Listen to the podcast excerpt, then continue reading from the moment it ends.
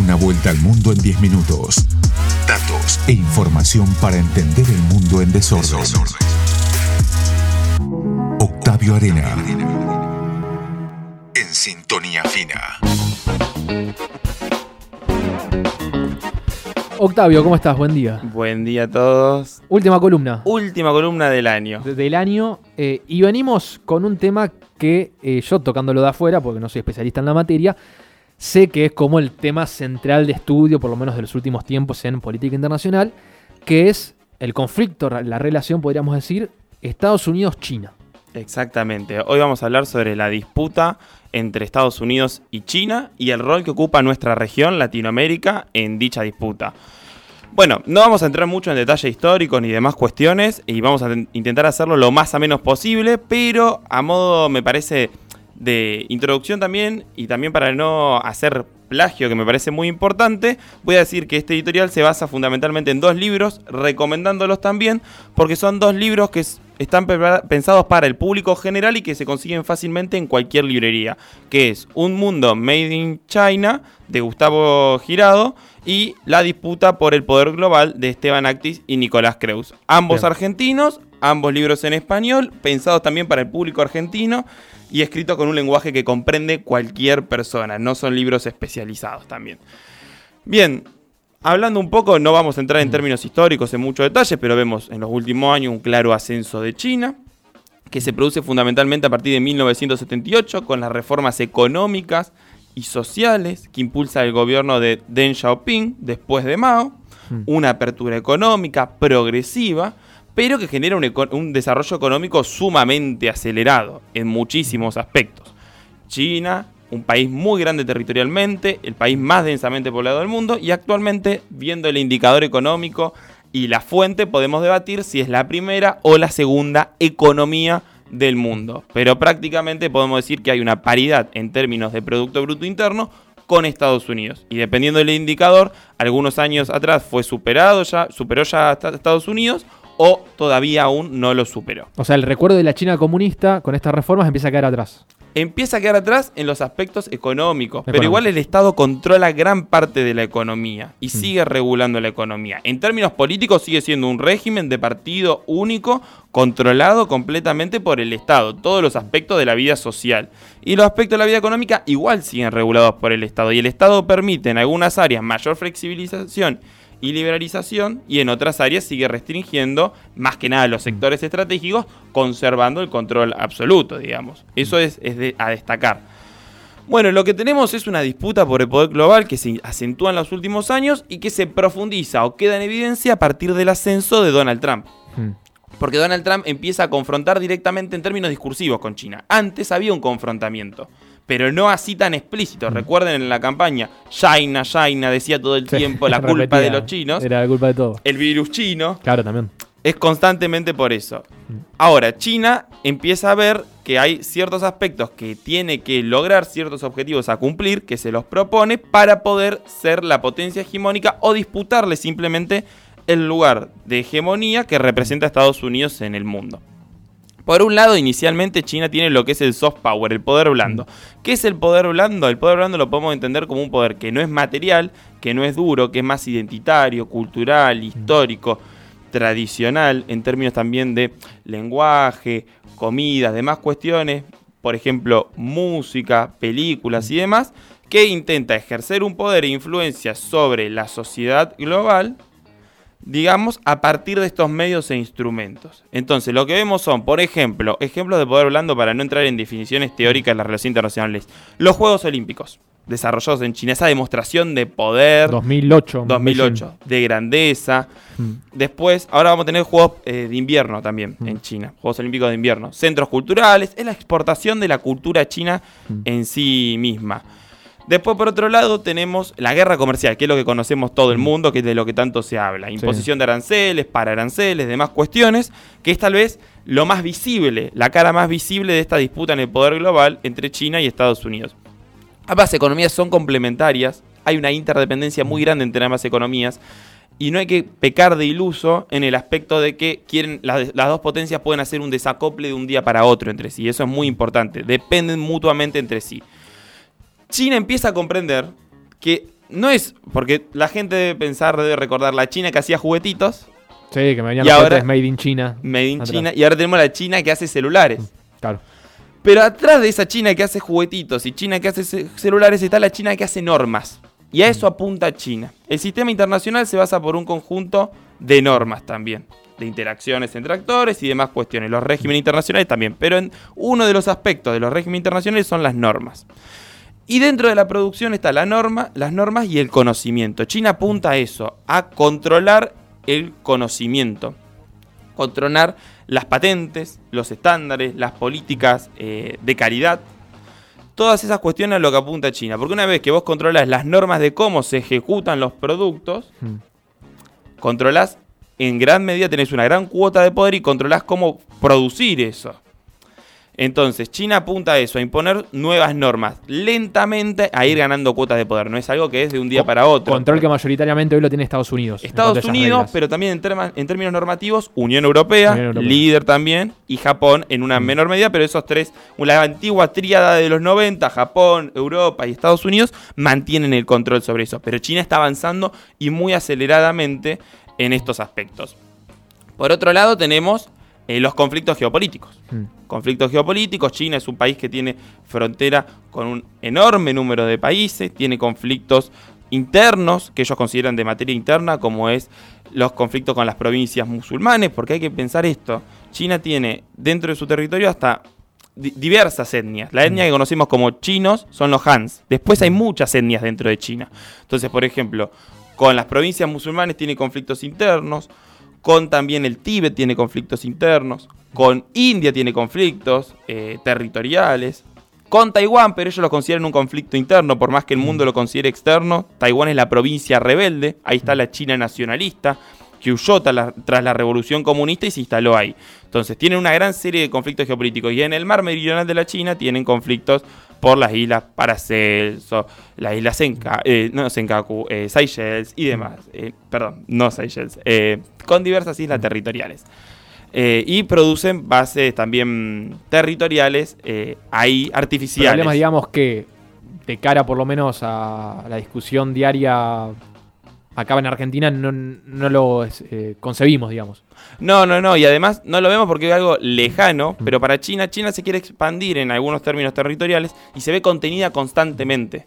Y es isla por isla artificial que se va construyendo. Construyen islas, en el medio construidas. del mar. Porque ¿qué tiene ese, ese océano? Es muy rico en recursos. Recursos pesqueros y recursos eh, hidrocarburíferos, fundamentalmente. Y China tiene un déficit muy grande en términos energéticos. No tiene fuentes de energía propias hidrocarburíferas. Sí tiene algo que el mundo necesita, que es el mayor productor y concentrador de tierras raras del mundo. 80% de las tierras raras. Tierras raras. ¿Qué son las tierras ¿Qué raras? son las tierras raras? Es- son una serie de minerales que se necesitan para producir un, un- un montón de artículos tecnológicos que usamos en el día a día. Por ejemplo, celulares. Mirá. Entonces, eso es muy necesario. O, por ejemplo, muy importante para las baterías Mm. de todo lo que es la generación de productos eléctricos sostenibles, que es a lo que apunta el futuro. Mm. Entonces, China concentra un recurso estratégico a nivel global, pero le faltan un montón de otros. Por otro lado, vemos la pandemia de la COVID-19. Hay una disputa con Estados Unidos para la producción de vacunas y demás cuestiones. Eh, Estados Unidos ahí lo que hace es se retira de la región en algunos eh, aspectos, ¿no es cierto? Mientras que China avanza y es el primero en dar respuesta. Mientras Estados Unidos se retira, China envía suministros, envía apoyo, después envía las vacunas. Y Estados Unidos, recordemos, la vacuna de Pfizer llega muy tardamente a la región, tardíamente. Y a los países que le llega más tempranamente, le llegan pocas dosis de Pfizer. Por ejemplo, Chile vacuna en su mayoría con esquema Sinovac, Sí. no con esquema Pfizer. Acá mucho se decía, traigan la Pfizer, traigan la Pfizer. No había voluntad de Estados Unidos tampoco de exportar esa vacuna. O sí hab- había voluntad de firmar un contrato, pero no de otorgarte la vacuna en la inmediatez. Mientras que China sí, porque China quería limpiar su imagen internacional de irresponsable Claro, en términos de la que, pandemia. Estaba señalado, sobre todo desde Estados Unidos, como los principales responsables del virus. Aprovecha también esa oportunidad China de decir, bueno, voy a una región como América Latina que, igual, no me quiero adelantar mucho, seguramente lo hablaremos, que siempre está en disputa, veremos si es tan atractiva como era- lo era antes esta América Latina para, para estas potencias, pero aprovecha China obviamente para hacerse fuerte acá diciendo, bueno, envío vacunas, Exactamente. ministros y demás. Y ahí lo, también lo que vemos es, con la pandemia, la velocidad y el desarrollo chino. Mm. El control tecnológico total sobre la población, la limitación del alcance del virus, la creación de hospitales en 10 días, eso impactó al mundo y fueron imágenes que recorrieron el mundo. Y eso fue, por ejemplo, puede ser un, en parte una mezcla entre poder material, poder blando Sí. y hasta poder inteligente, lo que se denomina Smart Power, y demostrar también cómo proyecta con un acontecimiento tan simple como la construcción de un hospital una imagen internacional y cómo Claro. impacta eso en el mundo. De lo que, lo que son capaces de hacer, digamos. Te hago un hospital en 10 días. Exactamente. Más allá de Después, el proyecto estrella de China es la nueva ruta de la seda, es interconectar al mundo con un proyecto de infraestructura global. Eh, Estados Unidos ha intentado contrarrestar con otras iniciativas, la Unión Europea también. La verdad que estas iniciativas no tienen ningún camino, por lo menos en el corto plazo, eh, así de próspero como se proyecta la nueva ruta de la seda, que busca conectar. Primero era Eur- Asia-Europa, África después, y después se termina añadiendo América Latina, ahora la nueva ruta de la seda. Básicamente se busca conectar al mundo en su totalidad por una serie de infraestructuras, no solo terrestres, sino marina, aérea, tecnológica y demás cuestiones. Ese es el gran proyecto al que apunta China. One Belt, One Road, o eh, ahora BRICE lo denomina, que significa, eh, digamos, eh, Belt and Road Initiative. Después lo que tenemos es un mundo que actualmente es bipolar. Y acá voy a entrar a polemizar un poco, porque todos pensarán el mundo es multipolar o en el mundo hay muchos actores. Claro, bueno, eso, eso bipolar quedó en la Guerra Fría de, quedó en la Guerra Fría, ya pasó. de la Unión Soviética, Estados Unidos. Pero podemos decir que el mundo es bipolar, y acá me voy a basar en Actis y Creus, que hablan de que el mundo es bipolar entrópicamente. ¿Qué significa esto? Que el mundo hay dos grandes actores, Hmm. China, Estados Unidos, pero que no tienen esferas de influencia tan demarcadas como era en la época del mundo bipolar 45-91, sino que son dos esferas de influencia con diversos actores dispersos y en un caos constante. Entonces, es entrópico porque es un mundo en caos, pero que tiene dos grandes polos, pero los actores están dispersados y en caos. Hay una imagen que son, por ejemplo, en la Guerra Fría nos imaginaríamos un punto muy grande, denso, y varios puntitos chiquititos alrededor y encerraditos, bien marcaditos. Acá serían muchos puntos dispersos por todos lados y dos puntos grandes. Y las líneas, dos círculos alrededor, pero como que desdibujados, no Como están más marcados difusos los, los límites. mucho más difusos. Ahora, China tiene varios limitantes, porque nosotros vemos a China y pensamos que China eh, puede ya avanzar sobre Estados Unidos y superarlo. Y no. China, por ejemplo, tiene eh, limitantes como eh, su moneda. El yuan renminbi no es tan fuerte como el dólar. Entonces, China, por ejemplo, se acopla al dólar. El dólar es la moneda que más circula a nivel internacional. 88%, 88% de, la eh, de las em, operaciones que se realizan a nivel global son en base al dólar como moneda. Y China sí es cierto que muchos dicen China tiene reservas de, la, de Estados Unidos y puede avanzar sobre los Estados Unidos y qué pasa si vende. Bueno, si lo vemos en términos reales, estos números de China, este 25% no están así, por un lado. Por el otro, si China vende, sus reservas van a disminuir porque va a afectar al dólar y las reservas de China están en dólares, entonces va a afectar a sus propias reservas. Y va a limitar el acceso al mercado estadounidense, o sea que va a afectar sus propias cuentas, su propia balanza de pago, balanza comercial y demás cuestiones. Estos- esta situación la denominan como equilibrio del terror financiero. O sea, nadie va a actuar agresivamente, ninguno de los dos actores hacia el otro en términos financieros, porque se ven mutuamente perjudicados. Como la disuasión mutua en términos nucleares en la Guerra Fría, nadie va a disparar la primera bomba. Bueno, acá nadie va a liquidar los activos primeramente. Ahora, las ventajas que tiene Estados Unidos como emisor es puede reducir costos de las transacciones, financiar los déficits sin lágrimas. Ellos no tienen Claro. problema del dólar. Claro, nosotros porque decimos acá el dólar, el dólar. Claro, yo te, te emito el dólar, no hay Te problema. emito el dólar, ya está el déficit solucionado. Claro. No, no pequemos de ilusos. A ver, en la administración Obama se, impri- eh, se imprimieron desde que asumió hasta que terminó, cuadruplicó el número de impresión monetaria Obama. Cuadrúplico. Entonces, acá, viste, no hay que imprimir monetariamente. No, Está bien no, acá no. también es medio descontrolada en muchos Sí. aspectos, porque tenemos limitantes. No voy a entrar a hablar de eso, pero también en otros países se emite moneda. No, pen- no pensemos que no se emite moneda. Claro. Bueno, e- esto en el marco ¿no? de aquellos que ahora hablan de que hay que dolarizar la economía, ¿no? Perder la única herramienta que tenemos capaz, la, la última que queda de, de política económica. Es un problema muy grande eso. Y por otro lado, después tenemos eh, ciertos factores a tener en cuenta si China cumple o no condiciones para ser hegemón. Tamaño de la economía, sí es grande. Desarrollo financiero profundo, no. Como ya hablamos, le falta desarrollar, le falta desarrollar las bolsas, el financiamiento externo y un desarrollo tardío también tiene, pero acelerado. En el futuro puede llegar. Alianzas externas, sí está mejorando, esta nueva iniciativa de la Ruta de la Seda, y Trump dañó estas alianzas que Biden intenta recomponer. Y la capacidad militar que sí es importante, pero no es como la estadounidense, pero sí es importante y ha acelerado el desarrollo. Bueno, para ir hablando un poco de América Latina, podemos Sigue decir... siendo a- atractiva. Nosotros pensamos América Latina de eh, década del 90, 80, el consenso de Washington, ¿no? Estados Unidos mirando a América Latina como su patio trasero, pero con intereses geopolíticos. Sigue siendo tan atractiva la región para eh, Estados Unidos y también, bueno, ahora se suma este actor de China. La región es irrelevante sistémicamente, actualmente. No es estratégica, en varios aspectos. Pero eso- Algunos dicen eh, recursos naturales, tenemos recursos naturales. Sí, sí, pero eso. e- es irrelevante igual en algunos aspectos. O sea, no es una región que esté en disputa actualmente y que es donde se pongan todos los ojos. Nosotros vemos los ojos más que nada hoy en el sudeste asiático. Sudeste asiático. Después, si queremos, podemos ver Medio Oriente, Europa y algunos sectores de África. Mm. Pero Argen- eh, Argentina y Latinoamérica en general no es atractiva sistémicamente. Porque no, no, no genera interés por el mundo en la actualidad y menos con las condiciones que tiene. China en los últimos años profundizó la presencia en la región. A 2008 nuestra balanza comercial era positiva con China. De 2008 en adelante no hablemos. Eh, mientras tanto, tenemos eh, una política de la potencia oriental que se va consolidando con un declive relativo de Estados Unidos en el hemisferio occidental. Y ahí lo que vemos es cómo Beijing va afectando fuertemente su relación con las economías latinoamericanas y cómo va pasando en algunos aspectos a ser el mayor socio comercial de varios países. Y cómo va ganando peso en la región. A partir de estos primeros años, las vulnerabilidades estructurales de Latinoamérica del siglo XXI se van haciendo cada vez más eficientes y hay una caída de los precios global de los commodities. Y ahí es cuando nosotros nos empezamos a ver cada vez más irrelevantes, porque dependíamos de, estas, de Claro. estos commodities.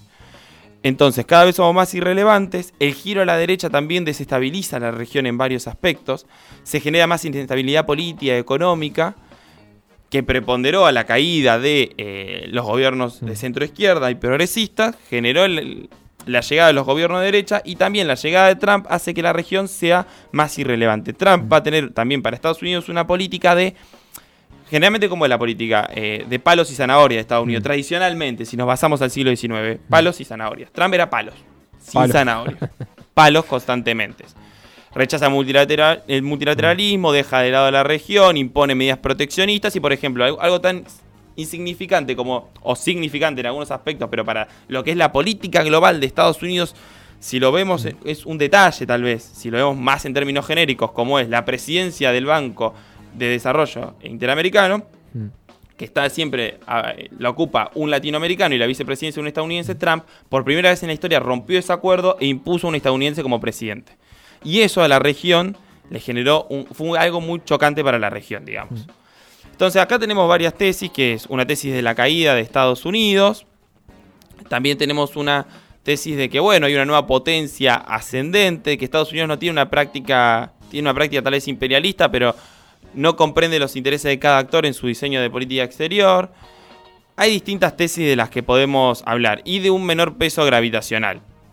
Ahora, lo que podemos preguntarnos es, ¿qué estrategias podemos ejecutar ante una China que asciende, un Estados Unidos que va a disputar también su lugar en Latinoamérica porque está dispuesto a disputarlo? y que básicamente tenemos dos actores que nos presionan constantemente y no podemos prescindir de ninguno de esos dos actores. Ningún país de la región puede prescindir de ninguna de las dos potencias. No podemos solo mirar a Estados Unidos y hacer que China no existe, porque nuestras balanzas comerciales dependen de eso.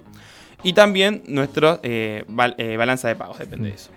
Entonces, por ejemplo, Actis y Malacalza mencionan que lo mejor es mantener una equidistancia, o sea, frente a los dos gigantes, sin pecar de ilusamente, digamos, o sea, entender que mantenemos una equidistancia lo mayor posible en los aspectos que más podemos. Y despegarnos también de este conflicto. Pero a mi entender esto no es suficiente. Concuerdo con los autores en algunas medidas, como preservar márgenes de maniobra de forma anticipada, lo que puede suceder, mediante una adaptación ante ciertas eh, impermisibilidades eh, de, la- de condiciones sistémicas, digamos, o sea, ser lo más previsible posibles en ciertos acontecimientos que pueden llegar a suceder y de fortalecer nuestra diplomacia de una de forma más renovada, multidimensional, multiactoral, o sea, con muchos actores y multinivel, viendo muchos niveles al mismo tiempo, pero me parece que nos quedamos cortos, es decir, hay que ser equidistantes. Mm. Sino que también considero que hay que aplicar otras estrategias, como podrían ser, por ejemplo, em, volver a mecanismos de integración regional o de acuerdo regional. O sea, presentarnos co- como actores como región y ya no como eh, países. con países líderes claramente, o sea, no podemos decir que Brasil no va a ser un país líder, México no va a ser un país líder, Argentina no va a ser un país escolta, quiero aclarar eso, no lo veo como país líder ni por casualidad en la actualidad, y fue país escolta de Brasil anteriormente, pero presentarnos de esa forma tal vez. Y también me parece importante que las, ambas estrategias se pueden complementar la equidistancia con una eh, mayor coordinación a nivel regional. Es necesario reorientar estas políticas exteriores y comprender que existen también in- instituciones financieras internacionales más allá de las que conocemos tradicionalmente como el Fondo Monetario Internacional, que pueden ser, por ejemplo, el Banco de Desarrollo mm, Asiático, por ejemplo, eh, el Banco de Desarrollo Asiático Mm. que propone China y que lidera China. Entonces me parece que podemos apuntar también a, esa instituci- a esas instituciones. Por último, me, me- me parece in- interesante destacar que casi todos los autores Hmm. dicen que coinciden en un aspecto que es que el consenso es clave entre los países de la región y a nivel local para atenuar las vulnerabilidades y fragilidades de nuestra región entre dos actores que nos presionan. Y acá voy a hablar de actualidad y de Argentina puntualmente y voy a ser muy crítico. Lo que pasó recientemente con el presupuesto, con el voto negativo respecto a la no aprobación del presupuesto, nos debilita rotundamente frente a, una posición, a la posición internacional como negociadores. Claro.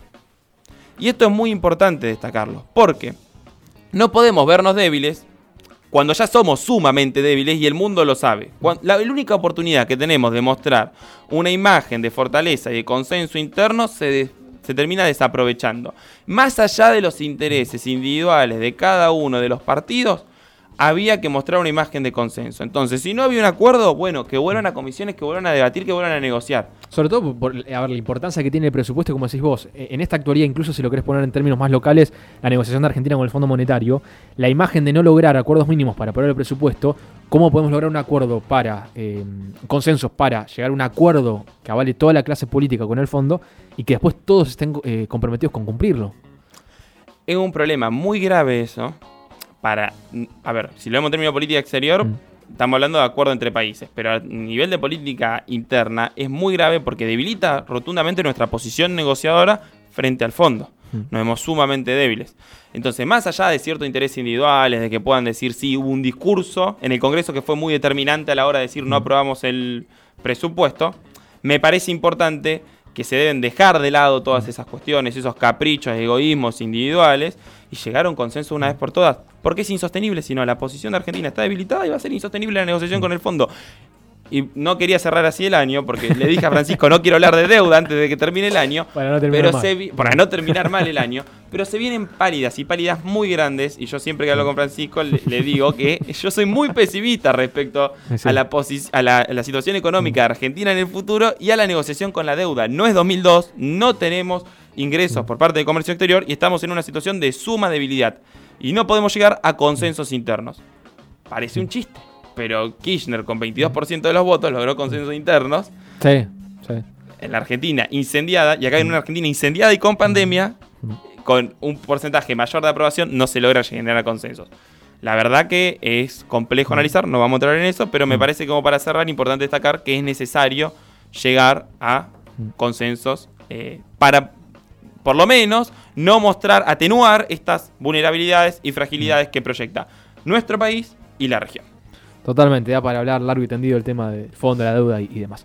Bueno, Octavio, gracias eh, por acompañarnos este año. Un placer. Muchas gracias a ustedes, la verdad que un placer haber formado parte de este equipo y de este programa. Muy agradecido por el espacio. La verdad que poder sumar un poco de actualidad internacional con alguien que sabe tanto es, es un lujo. Sobre todo para, para la radio nicoleña. Vamos a agrandarnos un Claro, poco. claro que sí. Gracias, Octavio. Muchas gracias. Vamos a a ustedes. una